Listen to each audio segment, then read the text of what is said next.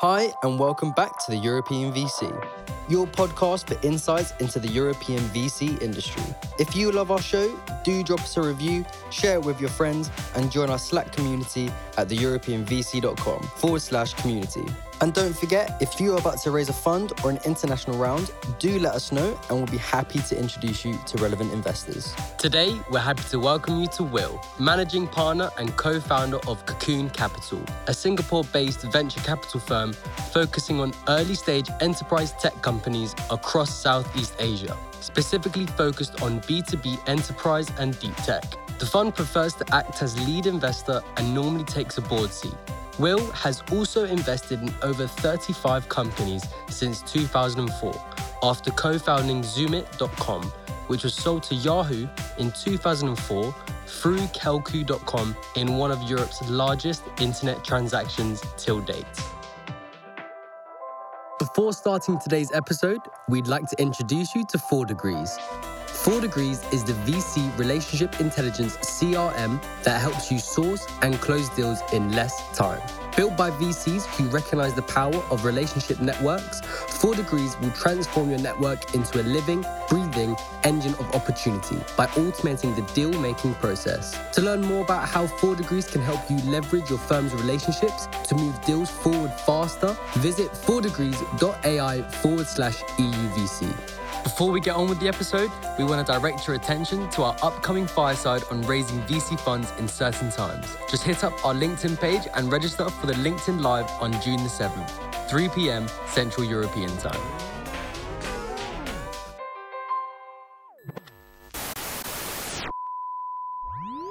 Will, welcome to the show and thank you for finding the time to talk to us here at the European VC. Hey, thanks for having me on. So, you are a different beast than what we usually talk to because all the time we talk to European venture managers and everything about the European venture ecosystem. Mm-hmm. But today it's going to be a bit different because we're going to look beyond and it's super exciting for us to better understand the rest of the world just for a couple of times. Do let us know what are your perspectives on the markets that are both globally but especially of course in Southeast Asia where you're most active. Well, you, you know, I went out here to Southeast Asia in 2003, started investing in 2004. You know, my view, I mean, my career kind of started in Silicon Valley in the late 90s. That's how old I am. Just before the boom stopped, kind of, and the big bust came in 2000. What I did was I went back to Europe and I saw kind of a tech or online scene that was a little bit behind the US. So, you know, in, in many ways, I did the same thing when I went out here, right? When I went east, I came to a part of the world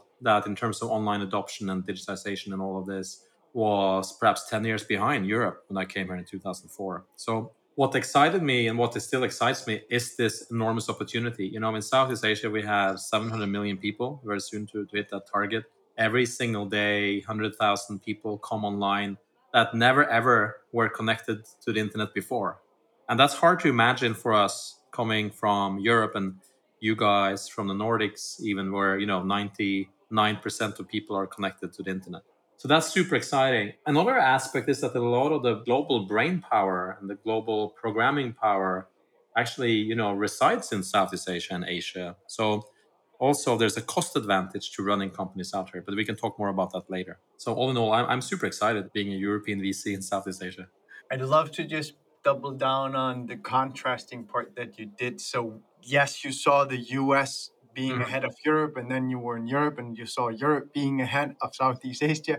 Then you moved to Southeast Asia and helped build up the ecosystem there, and of course also reap the benefits of that. But I'm curious to hear where do you see Southeast Asia today in comparison to Europe from a venture market perspective? So I think what happened in tech in the last 10 years basically made the other regions of the world catch up much faster. If you look at how fast Europe caught up to the US, for example because the cost of developing tech has come down so significantly. So you have big companies like, you know, Rocket Internet, for example. You can say a lot of things about them. What they did was basically the same thing. They, they saw this can be scalable to bring out models that have worked in Europe and bring it into Southeast Asia and just boost it up. Where it's going from here, I mean, it's just catching up much faster. And I, I think that in a few years' time, you will have some kind of digital equality around the world. And you'll basically see tech spread across the world. For example, GDP or economic power, because tech is so important. It goes through all industries. It's part of everything you do. It's part of all kinds of businesses. That gap is still being closed in Southeast Asia. What was exciting in Southeast Asia is that first of all, you have the emergence of the middle class and people coming online in the 700 million people region, about to become the fourth biggest economy in the world, basically by I think 2030 at the same time, you have a lot of good engineers. And in our portfolio in Cocoon Capital, we see that you know almost half of the companies we are funding actually have a global market. They are actually selling to the entire world. It's just they're based out here. Where yes, you know the amount of AI engineers or sometimes some certain skills that are more developed in the West perhaps is lacking somewhat here. But the cost base is so much lower, right? It's so much cheaper and we have the same smart people out here in most of the areas because a lot of people go to Southeast Asia to study, to start businesses, for example. A lot of what we are doing is that we are kind of making sure that the funding opportunity is just as good out here as it would be in you know the UK or Stockholm or Silicon Valley. Basically, unleashing you know the entrepreneurs that are out here. So I'm super optimistic. I mean, we can talk about valuations also later. That's an interesting aspect of this too. Yeah, of course, of course. I'm curious just to uh, double click on Southeast Asia because for me, Southeast Asia is a bit. I imagine that you're a bit in the middle of China and India, and that is two very big players and two markets that are really racing. The horses are out and they're running really sure. quickly where does Southeast Asia fit on that scale, and how is the collaboration across? If you look at the whole region. So Southeast Asia has kind of been the ugly child, I guess, in, in that setup. I imagine we have been, uh, yeah, no, it's a beautiful child. It's been left a bit in the shadow, right, of India and China. Obviously, if you look at U.S. venture capital, a lot of U.S. venture capital went into India and China in, in early 2000 and started accelerating from then on. And obviously both these countries have developed in, in very different ways i would say right? And india is definitely an amazing growth engine. China is you know a little bit of a separate beast right? Because they are very insulated. But we do see a lot of m&a activity and a lot of interest from chinese companies wanting to come in. And they are not so keen on buying necessarily indian companies. They're more keen on buying southeast asian companies first of all i think culturally it's closer to china also the growth rate I think of the, the economy in Southeast Asia is actually more similar to what China is used to, and they just feel kind of more comfortable going in here. That being said, of course, Southeast Asia is a collection of ASEAN is a collection of ten countries. They obviously have huge cultural differences. I mean, I would say even more than in Europe. Yeah. It is possible, um, language-wise and so on. So Southeast Asia is by far not even close to the integration level we've seen in Europe or even I would say Latin America. So that's obviously a challenge what specific opportunities would you point to in the market? As I mentioned earlier, there are two main kinds of opportunities. It's the regional growth of the economies and solving typical inefficiencies. Cocoon Capital, we are a B2B fund. I think that's important to say. We, we are not going after those sexy B2C companies, e commerce, or social media companies. We are not going after ride hailing giants like Grab or the market where you depend on massive consumer marketing. We are going after the boring companies, so to speak, the B2B companies that you can. Yeah. The good thing with the B2B companies and what I'm excited about here is that you can bring them on to take a pretty good market dominance with limited capital if you solve a problem really well. So I'm excited about the global part of the business where we solve B2B problems globally, but from a lower cost base. I mean, good access to people. I'm also excited about solving inefficiencies in huge markets with sometimes huge transactions where you can unleash a lot of value by cutting out middlemen or intransparent processes, intransparent markets, markets where people have been very comfortably collecting rent without actually adding much value. So we see that across e-commerce, for example, where you go in and basically connect the end buyer, the businesses with the manufacturers or main distributors. We have a company in Vietnam, for example, which has grown from almost selling nothing to being the dominating online platform for pharmaceuticals in Vietnam, grew tremendously during COVID. At some point last year was the only place pharmacies could actually buy pharma products because Vietnam had closed all the physical markets, for example. So that's also saving inefficiencies in terms of money, but it's also increasing the quality of the products being distributed and increasing safety for consumers, for example, because many countries in Southeast Asia do a lot of dubious sourcing sometimes, cut costs and to manage supplies. And it's hard for even the large pharmacy to know exactly if that Panadol is actually Panadol and not one of the 20 different knockoffs that are made in different forms and sometimes have no effect at all or are basically pills with just sugar and whatever they put in there. So is that type of challenge something you see in other industries as an investor in these companies? To what extent do you want to get involved there? Because that also creates some trust issues between, you know, the big corporates and the companies. As you said, can I trust this is Panadol or not? Is this something that is top on your list of concerns? Just expand a bit on it so we understand it. There are so many concerns that I don't really have any top concerns. there, there, are just so many things that can go wrong. I, I, this doesn't sound like an LP pitch meeting, right? Uh, but I do tell LPs this when they want to put money into our funds. Investing in, I mean, all of the countries in, in ASEAN except Singapore are classified as developing economies. And with the developing economies comes a lot of issues around trust and around having proper processes that we take for granted in, in other countries. So I think it's an opportunity. I don't think it's any risk at all. I mean, you're thinking about the fact that we might then still supply the wrong goods and then be liable. Is that what you're thinking about? In a biotech, pharma kind of uh, space, it is quite worrying. In, in others, you know, it might not be as relevant. So I wasn't necessarily thinking of that implication. I was more thinking of how you operate in an ecosystem like that. Yeah, I think what is the good thing with, with most of our companies is that, they do something better and they do something cheaper although we can never guarantee that everything is perfect, I think what is very easy to demonstrate is that when we go in, we, we, we for example, one of our portfolio companies operate the biggest trucking platform okay. in Myanmar, obviously a very challenging market right now. And what we're doing there is that this company is organizing truck drivers that before would go down to the city center and, and line up at seven in the morning and ask if there was a job for them. Instead, this company gives them an app and a system where they have a regular income where we have a tie up with the financial institutions to make sure they get their salary or their payment on time. We make sure that they have proper insurance. We make sure that they have their eyes checked regularly. We have inspection of the depth of their, you know, wheel, whatever you call it. Yeah, yeah, yeah. And we make sure that because of them using the app or in other ways are connected electronically, we make sure that they don't drive more than a number of hours per day, so that we comply with international standards, for example. So a lot of these things. I mean, it seems a bit boring, but that's what we like and it unleashes a lot of value right to do these things yeah. and back to my point it always benefits multiple parties we're not investing in get rich quick schemes that exploit the opportunities i think we always try to invest in companies that are riding on the current intransparencies but actually do things better and still in a very profitable way i'm actually curious because i'm actually unsure to what extent our listeners are aware of the myanmar situation for example it started what a, year and a half ago, two years or so. Sorry, I think that the coup happened now in, in January 2020. Yeah, exactly. 21? No, I think it was the start of COVID. I believe so as well. I believe so. No, but it's not necessarily about the dates, to be honest. Yeah. But it's yeah. you know about a lot of political instability. We personally actually know some remote workers that worked out of Myanmar and they just ran away. To be honest, and I'm curious to hear, you know, with investments in that geography, you know, how did you guys deal with that? Because that is the utmost of instability I can think of.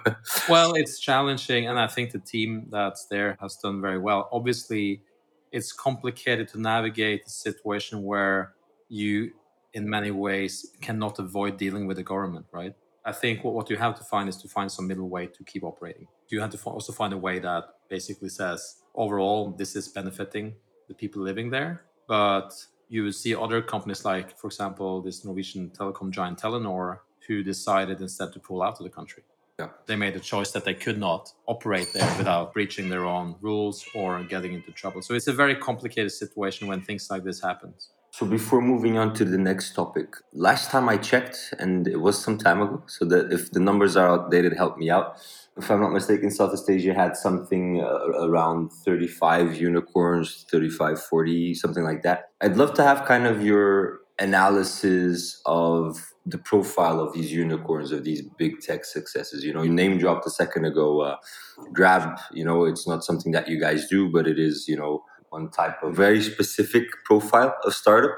And I'd love to hear your analysis because I don't know the market and I think most of our, our listeners don't know either. There's been a lot of successes coming out of the most populous country in Southeast Asia, which is uh, Indonesia, which I believe has around 240 million people. I mean, it's close to the half or 260 million. I should know my facts right, but uh, it's close to half of the market, right, in Southeast Asia. So if you are big in Indonesia or growing fast there, you're kind of yeah, I can go into some other countries, but you know I'm, I'm pretty comfortable in Indonesia. So you have had successes there in travel, in ride-hailing services, and a few other areas. Actually, one of my early investments is actually listing on the New York Stock Exchange in uh, exactly five hours, which is very exciting. so I'm going to a big party downtown uh, after this. And that's actually the latest unicorn in, in Southeast Asia, which is a property search engine called Property Guru. I would say most of the unicorns are connected with consumers so Southeast Asia has 30 unicorns. Tonight it's going to be 31, which is very exciting. And that's into the, as I mentioned, the property space, uh, property comparison, uh, property portal. Well, if you look across the 30 unicorns today, they are spread across. So one part is obviously e-commerce. Everything is consumer focused, more or less. You have ride hailing, you have travel, and you have gaming. So one of the biggest successes and the most valuable company is Sea, S E A, went on Nasdaq, I think, when they IPO'd at the value of one billion. I thought that was pretty insane. Obviously, now it's around you know 140, 150 billion. But I think it was actually recently that value came down a bit. I think this valuation I'm looking at now is a little bit outdated, but obviously it has enormous traction and has, has actually also branched into its own e-commerce play.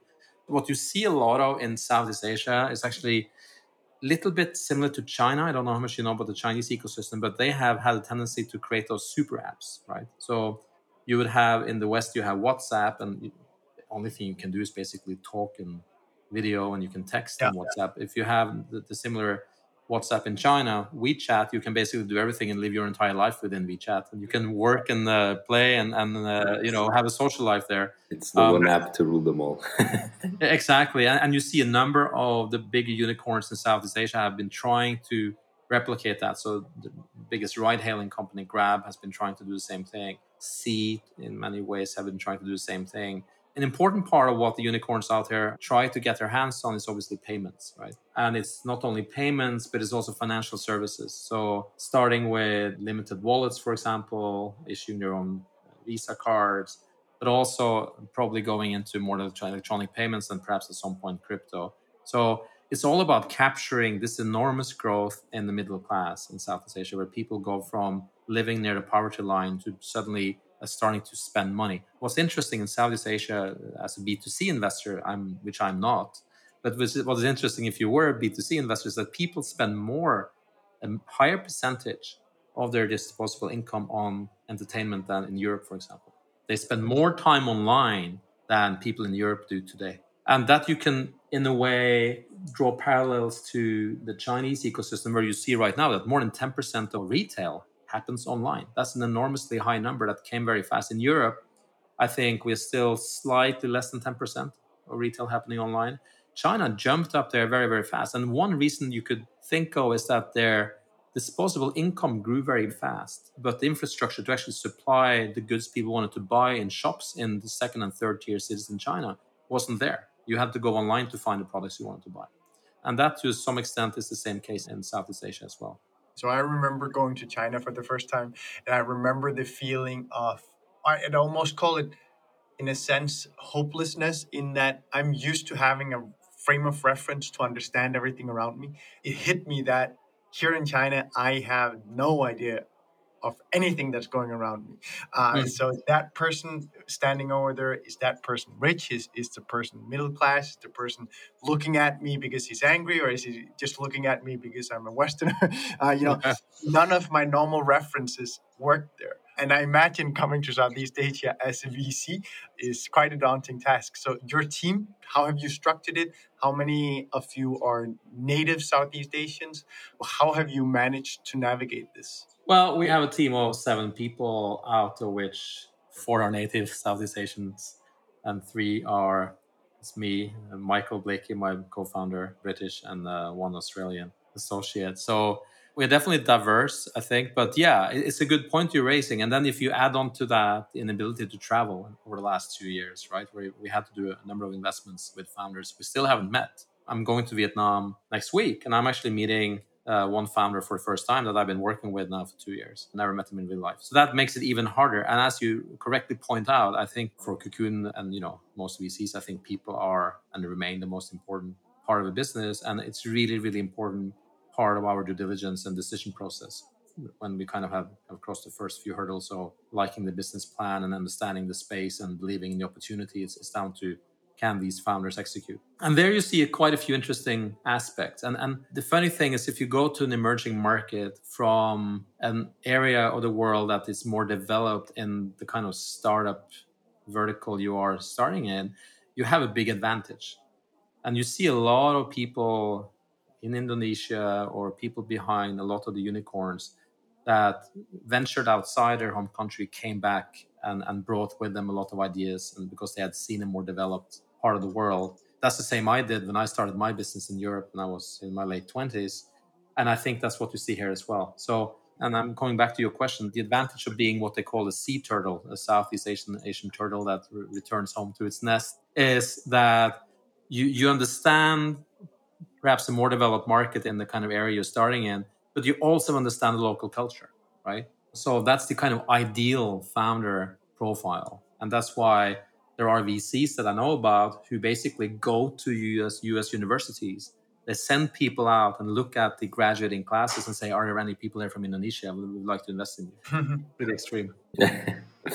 well, I think it's the perfect moment in this episode to um, ask you to give us the quick pitch of Cocoon Capital. And I think what's particularly interesting to hear and to then even have a couple of follow up cues is um, on your investment thesis, your investment strategy, and also the origin story, right? What led you to devise it and design it the way it is? Sure. I guess it was, as most things I do, was designed kind of a little bit by accident, but it was also designed with some thinking in, uh, behind it. I co founded Cocoon with Michael Blakey. I came out to Singapore in 2004. I had kids. I kind of stopped working full time and I became an angel investor. I did around two deals a year. It was a very reasonable workload, uh, I would say, back in those days. Uh, I did pretty okay, uh, mysteriously. And obviously, I did all the mistakes you can do as an entrepreneur turned investor. I was probably a pretty bad investor in the first four or five years. Hopefully, turn a bit better now. But what I did have when I met Michael in 2014, 2015 was that I had been investing for 10 years, right, into startups. And very few people had that 10 year experience of working with startups. I also had been investing with my own money, which I think, I mean, some VCs might disagree with that, but I think it gives you a, a really strong way of looking at opportunities because you know you're not really representing other people's money and if something goes wrong you take the entire loss yourself. So you, you tend to be even more involved. I think being a vc makes you involved in, in any case but it gives you an even stronger kind of incentive to really be careful about your investments. One thing of course by doing only two investments per year is that yes you are by definition very selective and then, then i met michael and i had been trying to find a business partner for probably half a year a year to kind of start a bigger fund at, at that time in 2014 Southeast Asia was kind of coming out and starting to be a bit more interesting when it came to digital and tech opportunities. Uh, Singapore saw a lot of funds coming. So we kind of wanted to start something that could kind of gather a bit more capital. And instead of having to syndicate every round we did at the seed stage, we could then invest the entire round from the fund. So that was something that Michael also wanted. And he had done the same thing. So he had been investing out of the UK for like 14 years at that time, since 2000, doing also two, three deals a year. So we had kind of very similar experience our IRR was not bad. So we basically said, why don't we start a small seed fund? We should probably do seed because, you know, Series A, is too much money to advance for us. We, we kind of like to be at the seed stage where things are fussy, unclear, nobody knows what they're doing. They're just getting to understand that. That's where we kind of felt comfortable and that's where we created value. Looking back at our investment record, we had done a lot of B2C. I think in 2014, it became clear that it was quite expensive to launch a new B2C company, even in Southeast Asia. And we said, let's do only B2B. No one else is saying that. Everyone else that started their fund was doing B2C. We looked at the proceeds or investment. I think 90% had gone to B2C companies, 10% to B2B. So, so we basically said, let's do that. And off we went. So another thing that we found that both of us have been doing was that we actually had worked quite closely with founders, right? We actually had spent a lot of time coaching, sitting down and doing the hard work. A lot of times, probably too much work has probably led me to understand that we shouldn't do too much work. Then we should rather start a new company, right, instead of being a VC. So, but both of us had at least the kind of ethos to help founders, never charge for it, by the way. There are funds that charge to help founders. I think that's absolutely wrong and immoral for multiple reasons. We can talk about that another time. So we found that we actually shared those values.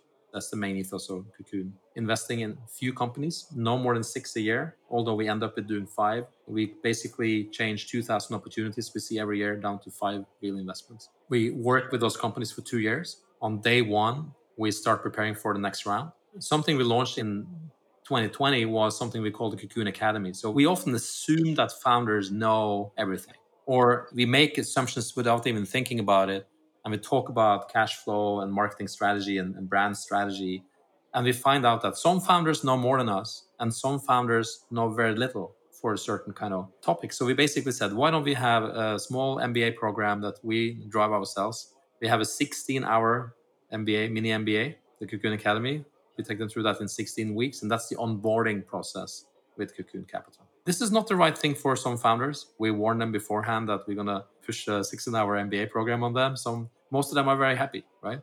And it's also a great way to get to know them, right? And also find out where they're strong, where they need more support. And it's also a great way to basically, you know, find out what's lacking. Also find out what's the management team we need to help them build in the next 24 months to make them ready for Series A. I think there's something around your thesis that I need to ask. Sure. we just ran through the 30 unicorns, and you very correctly pointed out that they are primarily B2C. And you picked this a sweet spot where there was no one really piling in money. But looking at the exit side, it also would seem from the outside that Mm-hmm. The big ones are the B2C companies. So are you happy? Not are you happy about your choice, but explain to us why it makes sense to stay in B2B when the region is so dominant in B2C. I think that's a very sensible question, right? And as I pointed out, luckily I, am invested in at least one unicorn, but mm-hmm. and that's a B2C company. Yeah. Let's hope it stays a unicorn. But you're right. I think it's something to do with timing. I think it's something to do with where we are in 2022, I think you're going to see uh, quite a few B2B unicorns in the next five to seven years. I think most likely have a, a reasonable stake in, in, the few of them. I think we are looking there at, I mentioned e-commerce, we have uh, fintech, for example, things like, you know, computer or cybersecurity, some of them local, some of them regional, some of them global. But uh, yeah, the B2C train has kind of, I think, left the station in a way. And I agree. Uh, as a business angel, I, I missed quite a few of them. Then I would like to point out that, you know, being a venture capital fund, your primary reason to exist is that you want to give first of all you want to invest in, in cool founders and help them get finance but you also want your lps to get a reasonable irr on the investment yes, there are 30 unicorns, but that's still quite few unicorn companies in a region with 700 million people. If you want to build great IRR for your LPs, what is better? Always try to go after unicorns and have a quite low hit rate, or build a lot of companies that reach 100, 150 million dollar in value. And then you have to look at at what stage in the company do you come in, right? If you come in at the seed stage, the failure rate at the seed stage is extremely high. I mean, statistically speaking, nobody should invest at the seed stage. You know, even US business angels have a negative return on their investment as a kind of an asset class, investment class. I think our strategy was basically trying to do the same thing we've done before, right? Trying to prevent companies from failing. And we found that to be a much better strategy to get a great IRR than trying to go after unicorns it's very interesting and that's also i guess shown in the number of investments that you do every year because if you just try and hit the ones that will skyrocket by themselves then you want to try and hit as many as possible. Yep. whereas if you actually need to make sure they survive and help them grow then you want to be a lot more concentrated. Very true. To have a model where you give deep and comprehensive coaching and offer a lot of resources to founders as you're saying yeah you cannot go into that high game. So you have other companies that are very successful doing a different play than we do. I mean when, I, sometimes i meet 500 startups on stage and i say i'm from five startups. That's how we are different. I like that. That's funny. I think this is the perfect segue into another topic that we wanted to dive, which is the Southeast Asian opportunity for LPs and venture. And without asking you to disclose too much, I think what would be interesting is understanding the LPs of Cocoon. Where are they coming from in terms of geographies? Mm. And how do you make it clear in your conversations with them and when you're pitching uh, the fund to them? This is a clear opportunity that, and how do you get them excited to be part of that opportunity actually? The general answer to that is that it's not necessarily easy. I think it's an interesting situation. It comes down to the fund size in a way. Because if we are to only invest in five companies a year, our fund size cannot be too big. The more sophisticated LPs that have a clear strategy and have a lot of time to analyze markets, they tend to be larger LPs, larger family offices and endowment funds and pension funds. And they cannot easily invest a stake into our company without owning too much of it. If you go to the people that can invest, a lot of them find Southeast Asia to be still extremely risky. Uh, they don't know enough about it we have people from all the regions of the world. It's mostly dominated by smaller family offices and high net worth individuals. We do have a pension fund, we do have a larger family office, but those are far between in a way. So, this is definitely something that people see as much more risky than investing into a venture fund in Europe. Another thing that works against us is that if you go into, you know, typical databases for LP performance, a lot of the funds have not even had their full cycle yet, right? Because it's such a new ecosystem. So you need to have quite a bit of risk appetite and you have to have a pretty good understanding of the opportunity and you also have to develop trust. So we do see that the LPs that do put in larger checks with us, that those are people we have talked to for quite quite some years and, and spent quite some time with.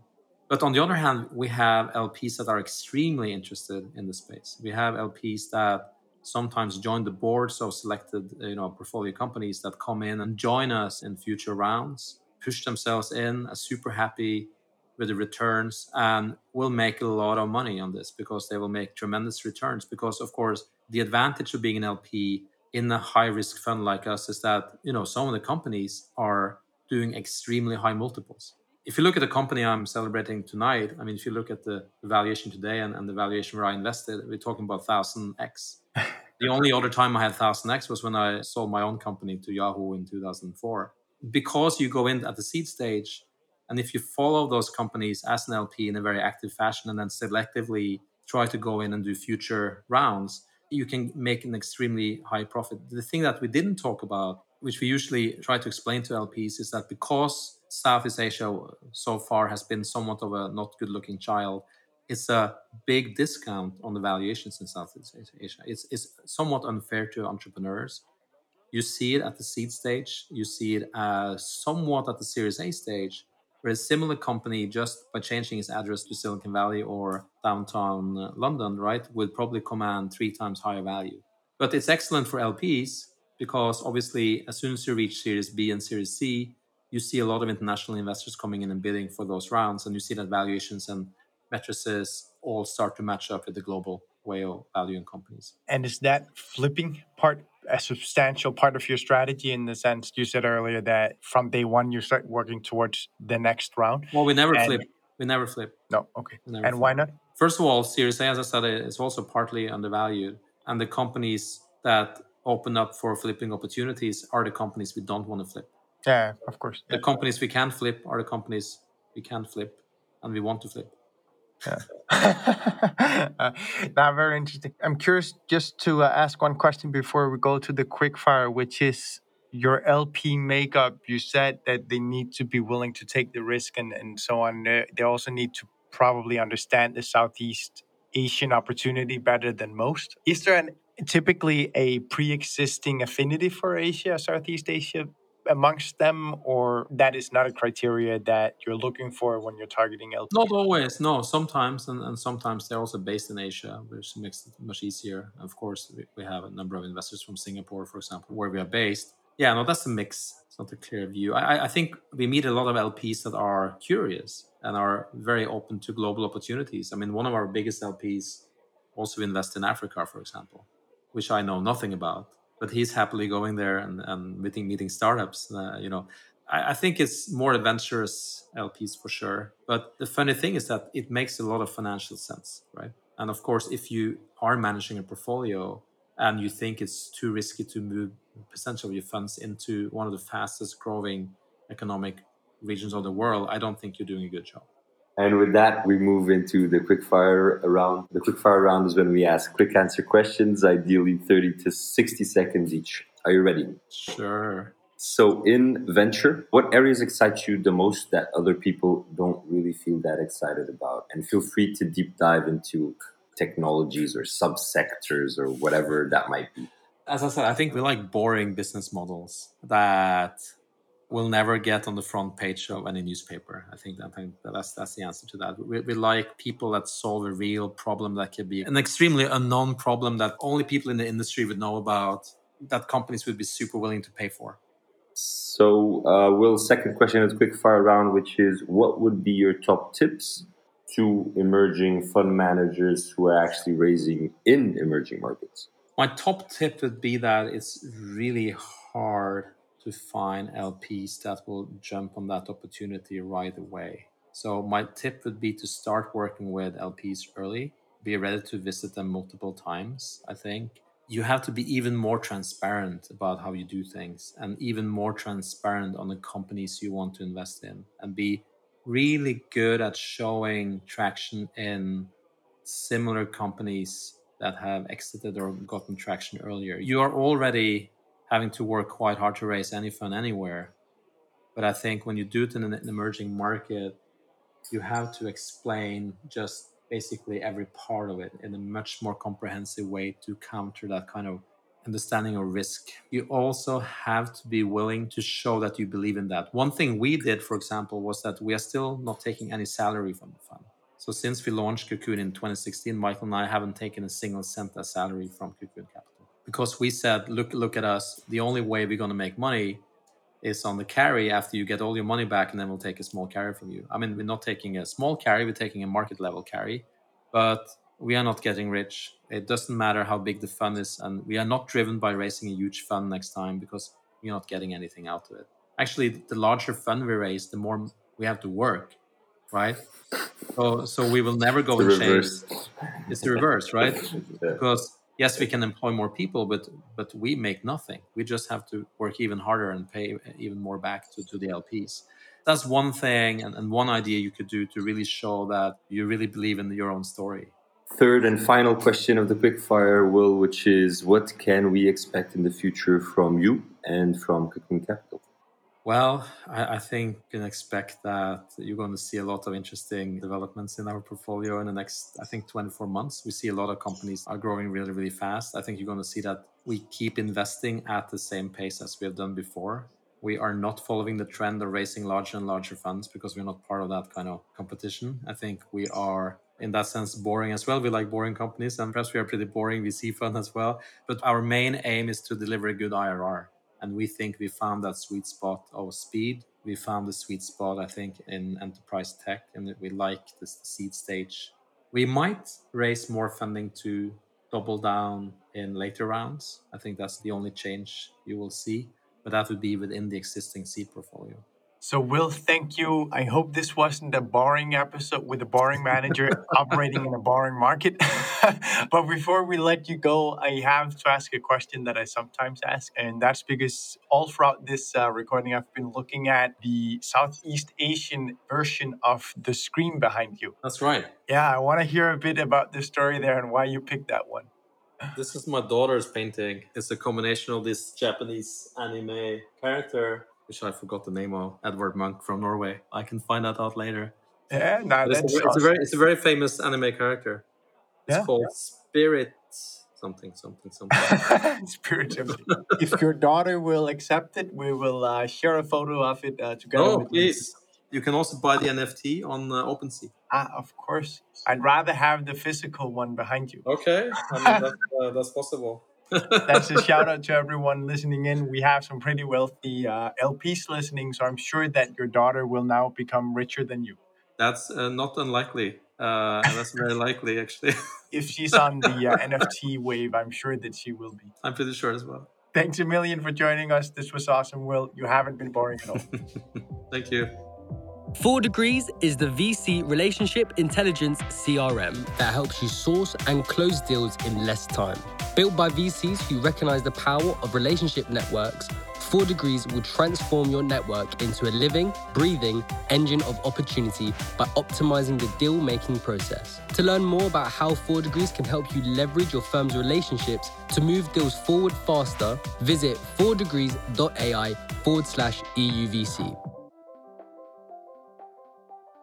Thank you for listening to this week's episode of the European VC, your podcast for insights into the European VC industry. If you love our show, do drop us a review, share it with your friends, and join our Slack community at theeuropeanvc.com forward slash community. And don't forget, if you would like to suggest topics or guests for future episodes, join our community and help make the best pod for everything European VC. And if you are about to raise a fund or an international round, do let us know and we'll be happy to introduce you to relevant investors.